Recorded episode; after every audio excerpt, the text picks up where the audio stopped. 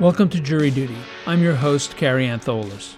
This season of Jury Duty explores the trial of Kyle Rittenhouse, who was charged with the reckless homicide of Joseph Rosenbaum, the intentional homicide of Anthony Huber, and the attempted intentional homicide of Gage Grosskreutz. As Rittenhouse was the undisputed shooter of all three men, his legal team argued that the shootings were in self defense. At the end of each week, I am joined by a guest to help us distill and further examine what we heard in trial that previous week. Again this week, my guest is Abby Smith, who serves as professor of law and director of the Criminal Defense and Prisoner Advocacy Clinic at Georgetown University. Together, we'll discuss the strategy and the effectiveness of the rebuttal closing by prosecutor James Kraus, as well as the jury questions to the judge, the defense team's second motion for mistrial, some of the comments by Judge Bruce Schroeder during deliberations, and, of course, the verdict in the trial. My conversation with Abby Smith is coming up right after the break.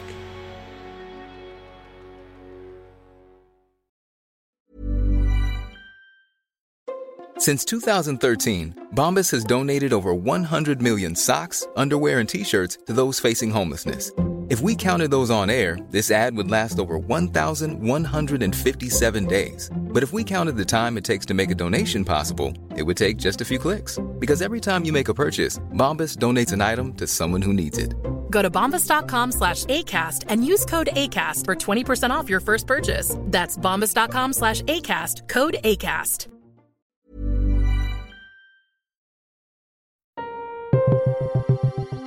And now, my conversation with Georgetown law professor and criminal defense attorney Abby Smith.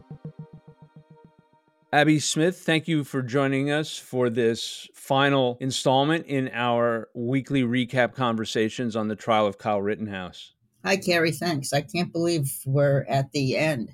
Yes, we are. Well, let's jump right in and start with prosecutor James Kraus's rebuttal closing argument. What did you make of that?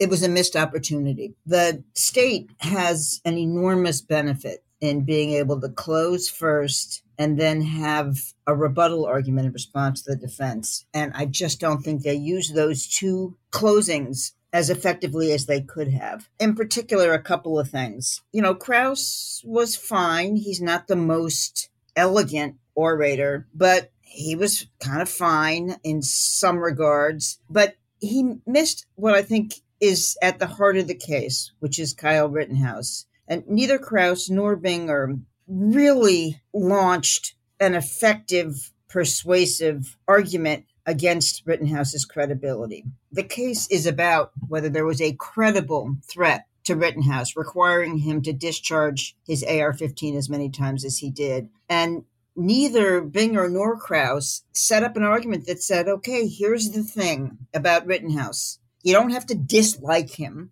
to find that we've proven our case beyond a reasonable doubt. You don't have to not feel a little sorry for him in order to find that the case against him has been proven beyond a reasonable doubt, simply because you might have found yourself feeling affected by his tears on the stand. That that cannot stand in the way of you finding that we've proven our case beyond a reasonable doubt. And then they needed to list numerically the reasons not to believe the defendant, the reasons for finding him ultimately incredible. They needed to first say he's a witness like any other witness. And how do you judge a witness's credibility? They should refer back to the jury instruction and then ask the jury whether they can give his testimony any weight in view of any number of inconsistencies self serving statements, statements only he makes, uncorroborated by any other witness, the kind of conduct he was engaged in. They needed to talk about that as unusual and not worthy of belief. They just didn't do that well. The other thing that I thought Kraus got sucked into was responding to the personal attacks on Binger. And it, you know, made it feel like it was kind of like a bad buddy film you know, Kraus really was irked by the attacks on his senior partner for the prosecution.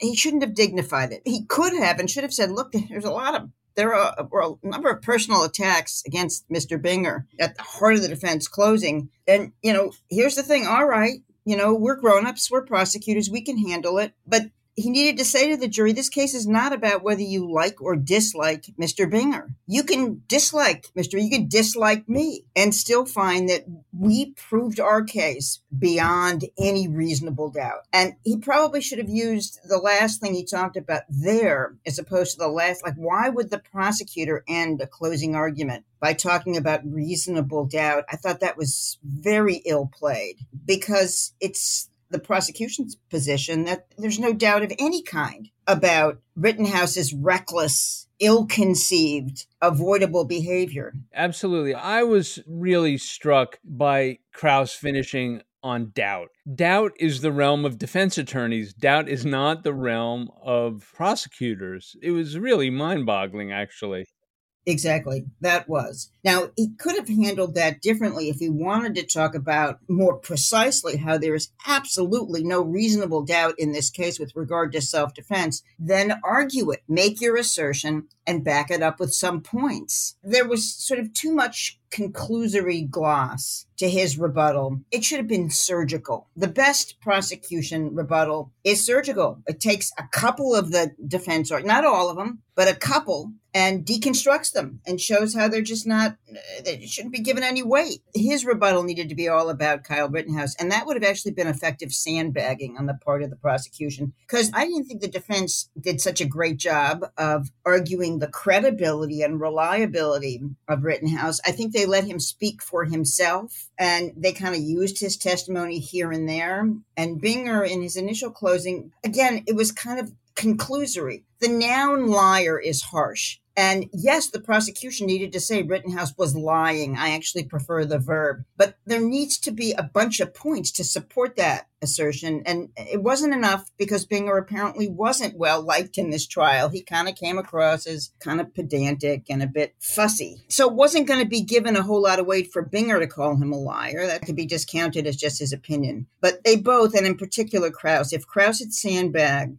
a really well constructed argument about the reasons not to believe Kyle Rittenhouse and diffused the jury's sympathy a bit. Say, all right, he's 17 years old. It's unfortunate that he made the following bad choices. Okay, he wept on the witness stand. He's not the first criminal defendant to weep and won't be the last. And, you know, they could make that argument a little bit better than the one they made in their initial closing that his tears were tears of fear for himself and not regret for having taken lives and call them crocodile tears, but you have to not just call it that. Say, point to the jury and say, here's when the tears happened.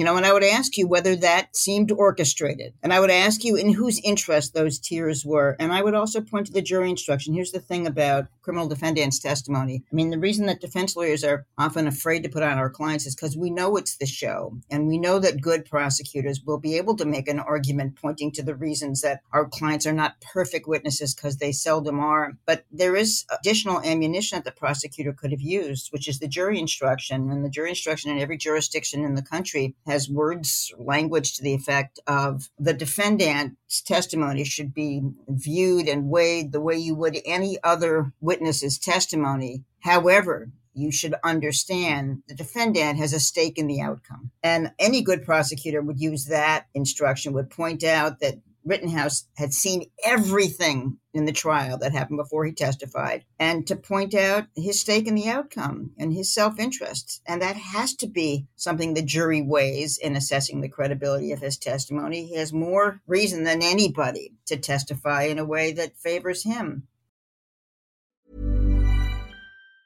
If you thought the only way to get a more defined jawline with natural looking results was through surgery, think again. Juvederm Volux XC is a non surgical injectable gel filler that improves moderate to severe loss of jawline definition and can help you achieve natural looking results with little downtime. Even better, this improved definition lasts up to one year with optimal treatment. No maintenance required. Improve jawline definition for a smooth, sculpted look with Juvederm Volux XC. For important safety information and to find a licensed specialist, visit juvederm.com. That's J U V E D E R M.com. Not for people with severe allergic reactions, allergies to lidocaine, or the proteins used in Juvederm. Common side effects include injection site redness, swelling, pain, tenderness, firmness, lumps, bumps, bruising, discoloration, or itching. There's a risk of unintentional injection into a blood vessel, which can cause vision abnormalities, blindness, stroke, temporary scabs, or scarring. Talk to a licensed specialist to find out if it's right for you.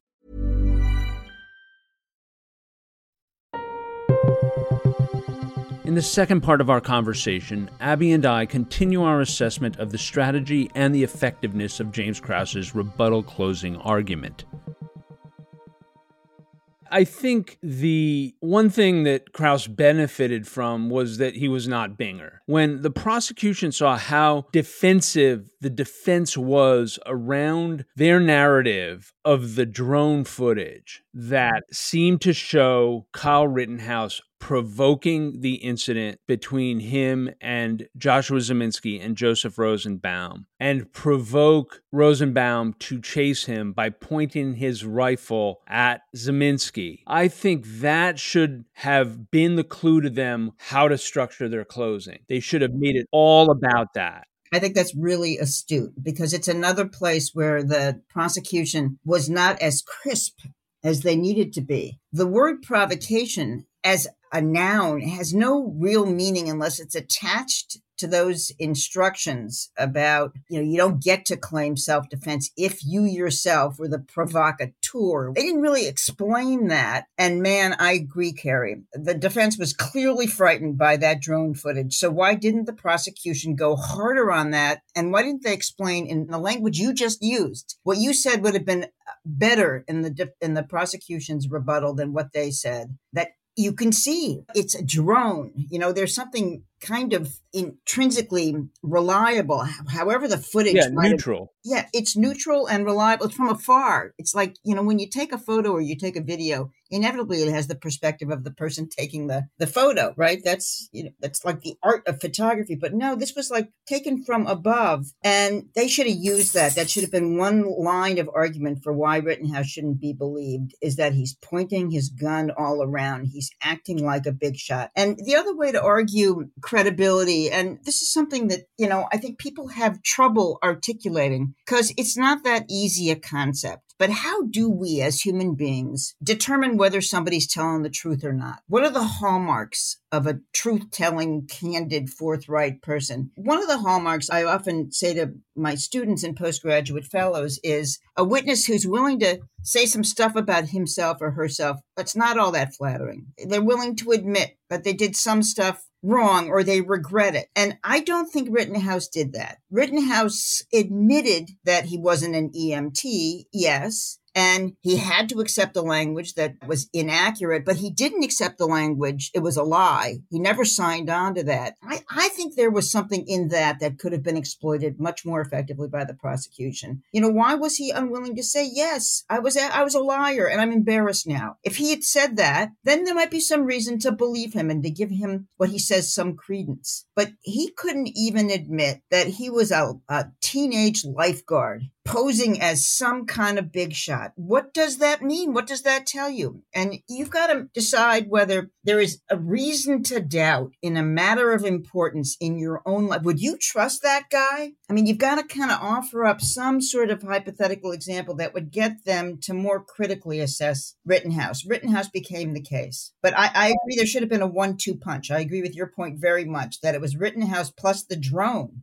Let's move on to the judge's instructions and his little tag at the end about the current president and the former president and what they said and not allowing either of those things to impact their deliberations. Okay, that was the most bizarre thing I've, I've heard from a judge to a jury. I, I don't know what motivated that. The judge is obsessed with the media and obsessed with the media coverage of the trial and seemed unnecessary to me. What makes him think that the jurors are listening to current President Biden or former President Trump. I think he's overly obsessed with and wounded by the media coverage of the trial. Unless there is some indication that some juror was caught talking about the president or former president, well, I don't know why he would have mentioned any presidents While we're on that subject, let's talk about his litany of grievances. I felt like I was in a Seinfeld episode during Festivus where there was the airing of grievances. What did you make of Judge Schroeder's list of grievances about him using the word victim in court and the failure to rule on the first mistrial motion and all of that? I thought it was narcissistic and bizarre for a judge to kind of say in public on the record what he thought about media coverage. And it felt like it was a kind of a two step dance because, on the one hand, he was very offended at people second guessing his rulings. And then on the other hand, he pointed out that there were a number of esteemed or highly regarded law professors who, you know, agreed with some of what he did. It just was silly and embarrassing. And let me just say again that I don't have any problem with the judge ruling that the word victim should not be used in a criminal case. But here's where I disagree with the judge. These were not complaining witnesses. That's what he offered up as the alternative language. That's fine alternative language in an assault case where you have a live complaining witness who was alleging that he or she was a victim. You have dead people here. So they should have been called decedents. That would have been fine. Or the people who were shot or the people who were killed. That's perfectly fine language. And the prosecutor probably should have used that language because complaining witness is really not apt. I have much more of a beef with the judge allowing the defense to refer to the people in the street engaged in either a demonstration or a protest, calling them rioters and looters. All right, let's strike a compromise. If you think there are some quote unquote chaos tourists, then refer to the folks in the street as the people in the street. But rioters and looters, no, that's not accurate for everybody who was out there. And if political protesters is not the accurate way of describing them, then pick something more neutral. But I think it was wrong and an unfair characterization to call the folks on the street rioters and looters. Yeah, I think that Schroeder was clearly someone who had his ways, believed that he was abundantly fair in his way of approaching and way of running a trial, and was sort of shocked by the blowback against him and had thin skin about it. And it was, I think, unfortunate that he was the one presiding over this trial. I say that not because he continually ruled against the prosecution. In fact, he was sort of even handed in his decisions, but he was really hard on Binger when Binger made mistakes and saw Binger as a willful miscreant when it came to the mistakes Binger made. Yeah, he was too scoldy with Binger and too harsh. It felt personal, and it was personal sometimes. But I think you're right. Overall, the rulings were fairly even-handed. I, you know, I disagree with some. I think the biggest issue in the trial was the the video of Kyle Rittenhouse saying that he wished he had his AR 15 so that he could shoot looters outside a CVS store. And we've talked at length about the way that the prosecution could have arranged to get that admitted, even if initially it was ruled inadmissible. But we've covered, you know, two other trials the trial of the guys who killed Ahmaud Arbery and the trial of Robert Durst. And in both of those cases, the judges went out of their way way to establish a sense of decorum and a sense that they were impartial arbiters of the law and that they let the jury decide the facts and did not tip their hands as to their feelings about the individual litigants. I think Schroeder's great mistake was that he tipped his hand certainly in the way that he felt about Binger and the way that he felt about criticism of himself by the media. I think the word decorum is a good word for what was missing here. The judge was too big a personality in this trial. You know, it's one thing to make rulings, it's another thing to opine about you know his practices. But i want to return to the piece of evidence that you mentioned and i could not agree more that that was a key piece of evidence the prosecution needed to fight hard to get in a statement by the defendant that he was looking to shoot people is huge. And that was a misstep. There was another piece of evidence, too, that I've come to feel stronger and stronger about, which is that it was a mistake, frankly, to cover up Joseph Rosenbaum's hospital stay and the kind of hospital it was. I think the prosecution would have been better off saying, yes, Joseph Rosenbaum has a history of some psychiatric problems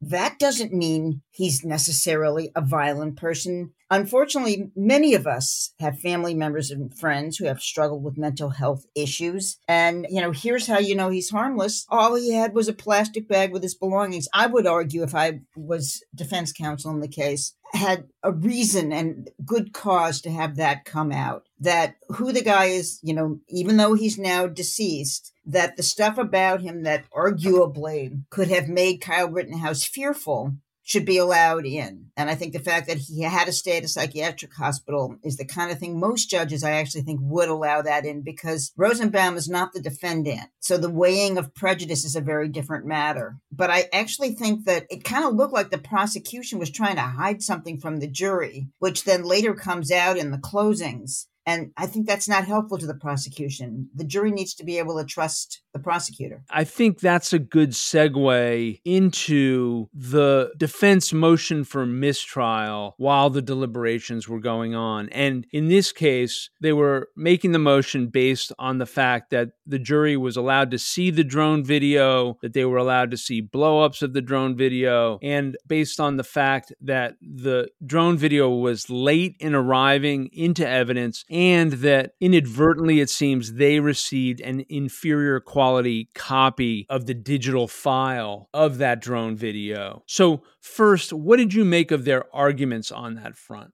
I thought they made the argument they had to make to support their motion for a mistrial that it was significant evidence disclosed late and of a quality not consistent with what was ultimately shown to the jury. I mean, I think those are the points. I think it's really interesting. They were clearly, by they, I mean the defense, they were anxious about that drone footage. And they were anxious because it depicted Kyle Rittenhouse as much more of a provocateur that's you know not a good look for somebody that you're arguing is a scared kid being attacked at every turn you know that's much more the guy with bravado strutting around with an ar 15 and pointing it at people. I just think it's so interesting that that became big. The defense must have felt worried and vulnerable because of that drone footage. And the jury asked for all the footage, which is not surprising. Of course they did. You'd like as much video, you know, pictorial evidence of what happened as possible. Well, and they specifically asked for the drone footage to be ready for them to see and to view. Yeah, and that freaked the defense out. I understand why. I'd be freaked out too if I was the defense lawyer, and that was something they asked to have at the ready because that's prosec- that's the prosecution's evidence. That's that's strong prosecution evidence. It's not like they wanted to read back Kyle Rittenhouse's testimony. I was shocked that the prosecution didn't jump on that motion and join in the motion vociferously and ask the judge to bring it to a head immediately. Obviously, they were dealing with a motion to dismiss with prejudice that obviously they didn't want, but to have a motion to dismiss without prejudice based on something that obviously happened and that they were not culpable in, but that they recognized set the defense back, I would have jumped at the opportunity to do this over, possibly with a different judge. But even if with the same judge, you could have approached the whole thing differently. I say one thing about what you just said. It's the puzzle of what lawyers are thinking at various junctures in the trial. You know, did the prosecution not get that it wasn't looking good for them? I'm not sure they did. And the jury had already been out for a while when that motion was made. And so maybe the prosecutors thought we're we're in this because in retrospect i couldn't agree with you more and, and that's when hindsight is 2020 man oh man why not get a mistrial and retry this case? Now the prosecution has discovery of exactly what the defense is you know they, they've been trying the case as if it was a discovery proceeding. Now they would learn they have learned everything the defense is going to throw at them. They could have done such a better job the next time around. Yeah, in retrospect, the prosecution, as you say, could have said to themselves, This was great discovery. We know how to argue this now now. Number one, as you suggest, Joseph Rosenbaum had a mental illness. Everyone's family is touched by mental illness. That doesn't mean he deserved to die. Number two, Kyle Rittenhouse initiated the provocation by pointing his weapon at the Ziminskis. The initiator cannot claim self defense. No self defense on Rosenbaum, no self defense on any of the others. Properly prepped Grosskreutz. They could have recognized that that was a mess and could have been done much better. They could have properly prepped Martin Howard about any suggestion of an ambush by Rosenbaum and Ziminski on Rittenhouse. They could have properly prepped James Armstrong about his video evidence analysis. And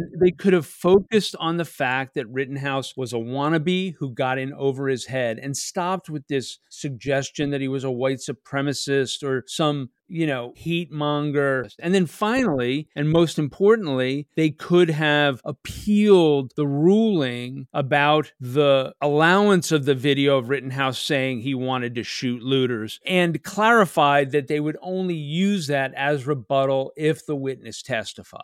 Right, as impeachment. And the other thing they would have gotten, the other great advantage in a retrial was they had sworn testimony by Kyle Rittenhouse, a ton of it. And he was bound to say some things differently. There were bound to be inconsistencies. There's nothing like having that record before the prosecution. I mean, how fun. You can, you know, cross him up in any number of different ways based on his previous testimony. Plus, also, the guy kept giving statements on social media and he was seen in various places. I think that kind of stuff comes in more at a second trial as admissions by the defendant. Yeah, it's, it's too bad. I think it was curious that the judge held his decision on both mistrial motion under advisement and let the jury fully deliberate the case and deliver their verdict without delivering a decision on either mistrial motion. And obviously, the acquittal made those motions moot. But if the jury had come back hung, or if, however unlikely it seems to us in retrospect, they had come back with a conviction of Kyle Rittenhouse, I wonder how the judge would have ruled. I wonder if he would have dismissed the case with prejudice or without prejudice.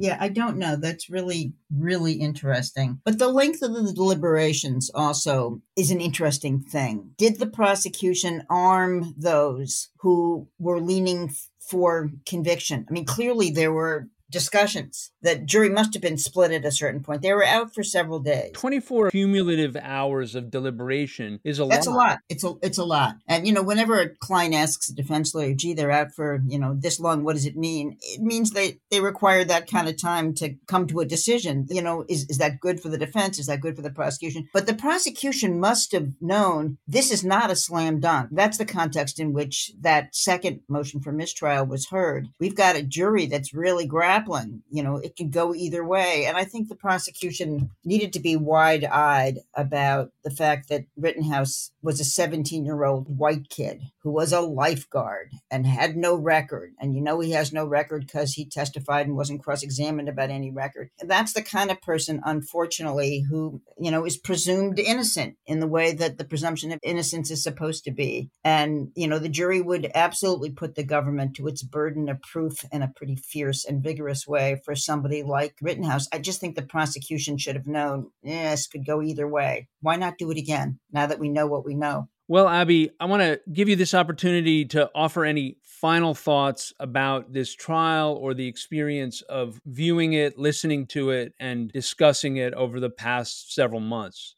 Well, Carrie, I want to thank you for inviting me to comment. It's been a fascinating experience. I've never had the opportunity to look so closely through trial transcripts and through listening to the actual testimony of an entire trial like this. Your questions about the case have always been really thoughtful. And I think it's a great project. My hat is off to you for this entire project that you're doing at jury duty. I hope that law students everywhere give this a listen. The Rittenhouse case was so surprising to those of us who knew very little about it, who had only just kind of skimmed the surface. I understand much more now how the case ended. I understand the acquittal much more now than I ever did from just kind of paying attention to press summaries. I think there's something very important about this trial in particular during this period of our history, you know, because Rittenhouse is a young white guy with a gun And because the active shooter narrative was a kind of subliminal theme throughout, and because the case took place in the context of initially the shooting of a black man in Kenosha, Wisconsin by police officers. And the initial protests, whoever they may have drawn, were about Black Lives Mattering. And yet we have an acquittal. It's a rare thing for a person to be found not guilty for shooting two people with a very high powered semi automatic weapon and nearly killing more. Could have been a handful of others. I just think there's so much to think about in this case uh, kind of socio-culturally as well as from the perspective of our criminal legal system. Well, I want to thank you for coming back each week and for your contributions to the conversation. I found it truly fascinating and really appreciate all of your time and all of your thoughts. Uh, it turned out to be my pleasure. Thanks so much for asking. It was fun. All right. Abby, thanks again. Take care. That concludes our final episode of Jury Duty The Trial of Kyle Rittenhouse. Join us next week as we begin season five of this podcast, Jury Duty The Robert Durst Prosecutor Speaks, an in depth odyssey through the Durst trial with its lead prosecutor, John Lewin. Even when we're on a budget, we still deserve nice things. Quince is a place to scoop up stunning high end goods for 50 to 80% less than similar brands. They have buttery soft cashmere sweaters starting at $50 luxurious Italian leather bags, and so much more. Plus, Quince only works with factories that use safe, ethical, and responsible manufacturing. Get the high-end goods you'll love without the high price tag with Quince. Go to quince.com/style for free shipping and 365-day returns.